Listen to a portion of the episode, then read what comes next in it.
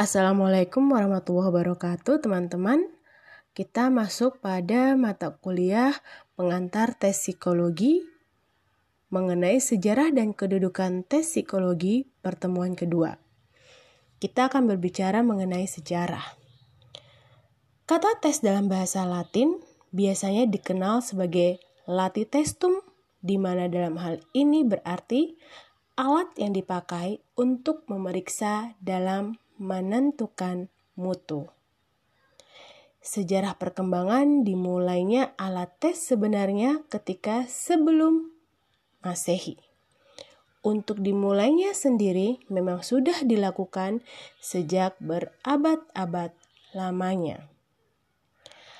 Hal ini juga bisa terbukti dari dimulainya sebuah pegawai di Cina yang seharusnya melakukan tes ketika 2200 sebelum Masehi.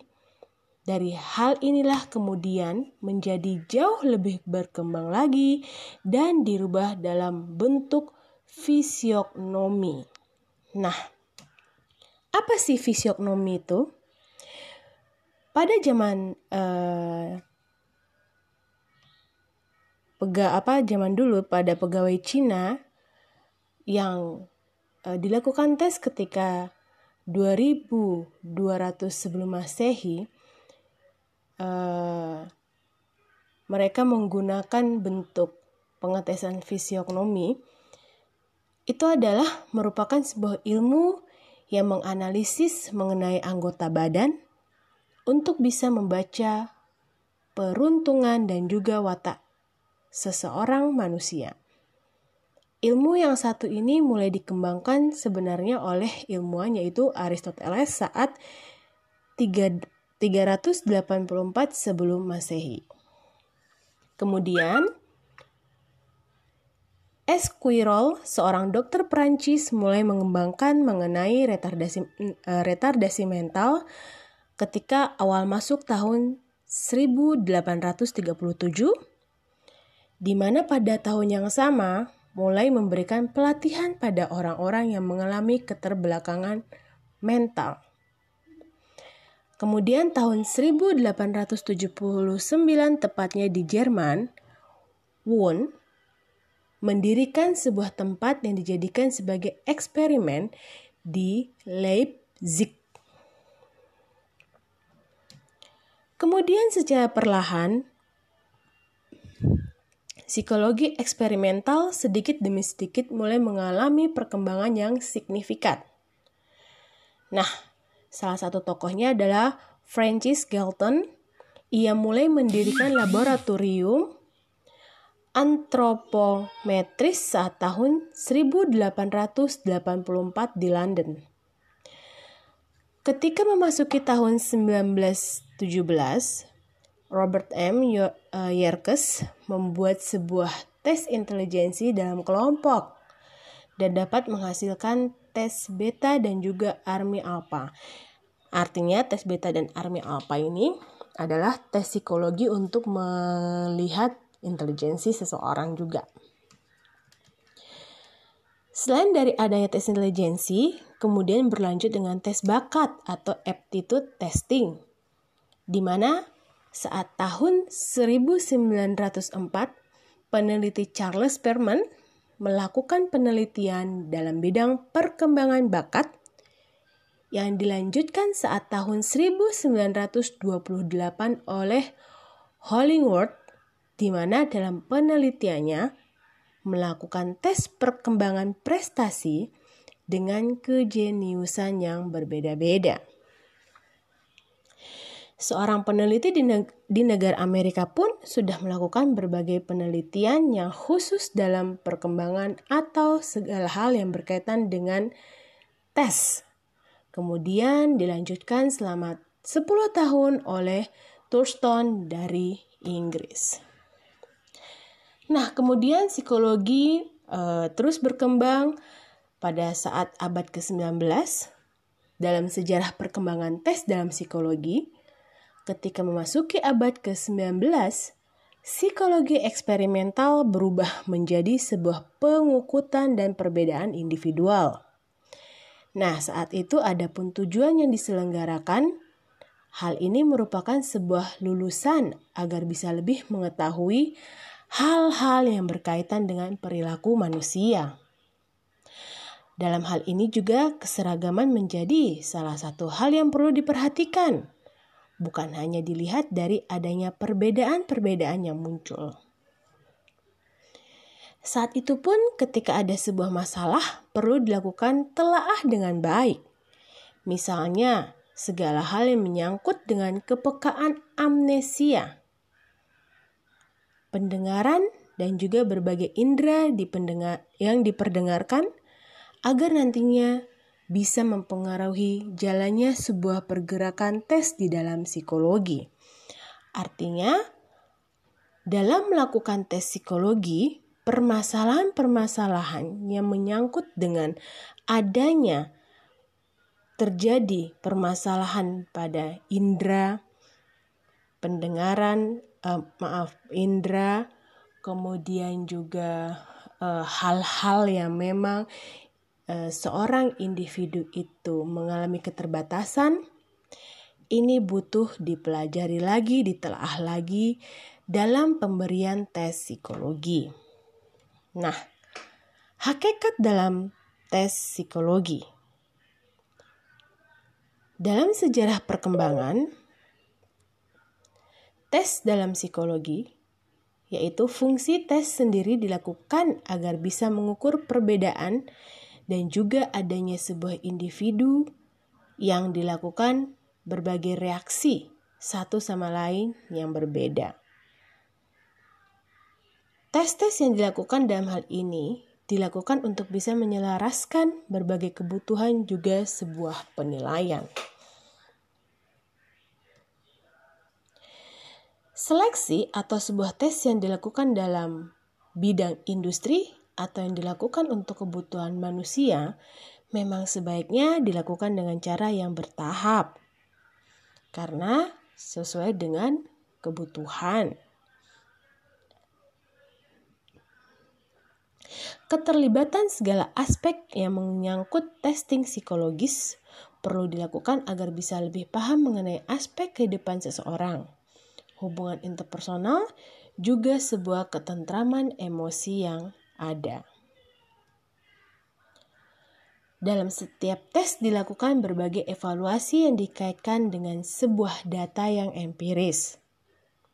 Namun, dalam sebuah tes atau skor yang dilakukan, bisa diinterpretasi agar bisa membandingkan skor yang dilakukan didapatkan sebuah hasil tes. Artinya, dalam pelaksanaan uh, tes psikologi, kita sangat membutuhkan evaluasi data-data empiris yang kita peroleh.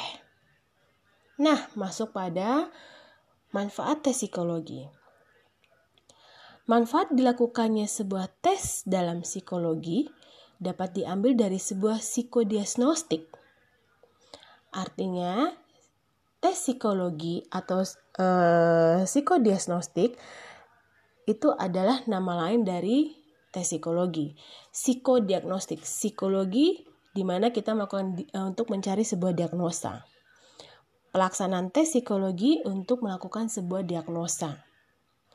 Di mana untuk hal yang satu ini memiliki tujuan agar bisa melakukan klarifikasi, interpretasi, juga sebuah pendeskripsian serta prediksi di mana dapat memecahkan sebuah masalah atau problem yang berkaitan dengan perkembangan anak, pendidikan, pekerjaan, minat, adanya bakat, juga bisa mengetahui kecerdasan individu agar bisa menyesuaikan dengan jurusan yang akan diambil nantinya.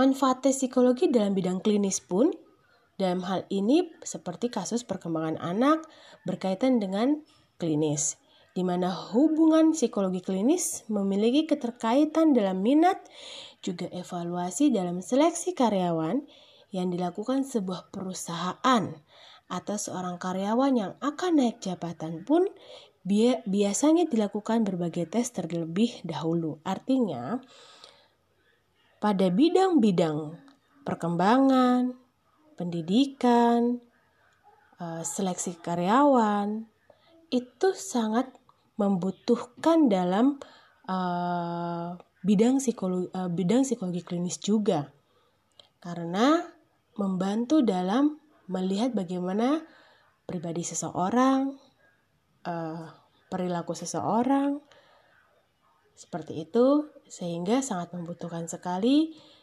masukan-masukan dari hasil klinis. Nah, sekarang kita akan membahas mengenai asesmen psikologi. Menurut Cohen dan Swerdlik tahun 2010 berpendapat, asesmen psikologi adalah proses mengumpulkan data dan menginterpretasikan data-data psikologi, bertujuan melakukan evaluasi psikologi yang akan dicapai melalui penggunaan berbagai alat atau sarana seperti tes, wawancara, studi kasus, pengamatan perilaku, prosedur pengukuran lain yang dirancang secara khusus. Asesmen psikologi menempatkan data dalam eh, perspektif yang lebih luas serta fokus pada problem solving serta pengambilan keputusan. Nah, sedangkan tes psikologi. tes psikologi itu alat atau prosedur yang dirancang untuk mengukur variabel psikologi seperti intelijensi, kepribadian, bakat, minat, sikap, dan nilai. Objek pengukurannya ialah sampel perilaku di mana sampel perilaku dapat berupa respon terhadap kuesioner tertulis, jawaban lisan atas pertanyaan, atau performance atas tugas-tugas tertentu. Didapatkan dari stimulus dalam tes atau perilaku yang muncul secara alami, kemudian diamati oleh uh, psikolog. Nah, kita masuk pada perbedaan tes dan asesmen psikologi. Pada tes atau tes psikologi, tujuan uh, dalam tes psikologi itu menghasilkan ukuran. Biasanya dalam bentuk numerik atau angka. Tes-tes yang objektif ya. Lebih sederhana. Durasinya lebih singkat. Sumber data sangat tunggal. Hanya tes ya. Peran tester atau uh, yang menjal yang apa orang yang memimpin jalannya tes bisa digantikan. Artinya bisa digantikan itu uh, tester bisa siapa saja yang uh, memberikan kepada peserta tes. Tester bisa di, uh, dilakukan oleh siapa pun yang bisa menjelaskan administrasi tes kepada peserta tes, begitu ya. Lalu, kualifikasi tester sangat tergantung pada kemampuan teknis dalam pemberian administrasi tes. Sedangkan asesmen psikologi. Tujuannya itu menjawab pertanyaan, menyelesaikan masalah, mengambil keputusan. Lebih kompleks karena melihat ke seluruh hasil tes. Durasi lebih lama karena membutuhkan sebuah proses. Melibatkan sumber data tambahan, observasi, wawancara Peran asesor atau orang yang melakukan asesmen tidak bisa diganti. Kenapa? Karena perannya sebagai seorang tenaga profesional yang menangani si kasus individu. Kualifikasi asesor adalah dia sebagai ahli. Begitu. Alat atau sarana asesmen psikologi. Tes pastinya, interview, uh, observasi juga harus dia masuk ya observasi. Portofolio, data riwayat kasus atau permasalahan, nah observasi perilaku, tes bermain, dan juga adanya KAPA, Computer Assisted Psychological Assessment, di mana tes-tes psikologi ada beberapa tes yang sudah dirancang dengan menggunakan komputerisasi. Namun, bagaimanapun juga, ada beberapa pengukuran tes psikologi pengukuran uh, saran apa asesmen psikologi asesmen psikologi yang tidak bisa kita lakukan secara komputerisasi misalkan kayak observasi begitu lalu uh, apa namanya dengan observasi itu kan otomatis kita sangat membutuhkan pengamatan yang detail, yang rinci terhadap respon-respon si uh, klien yang mana lebih baik, lebih mantap jika bisa dilakukan secara langsung bertemu. Demikian materi yang saya berikan.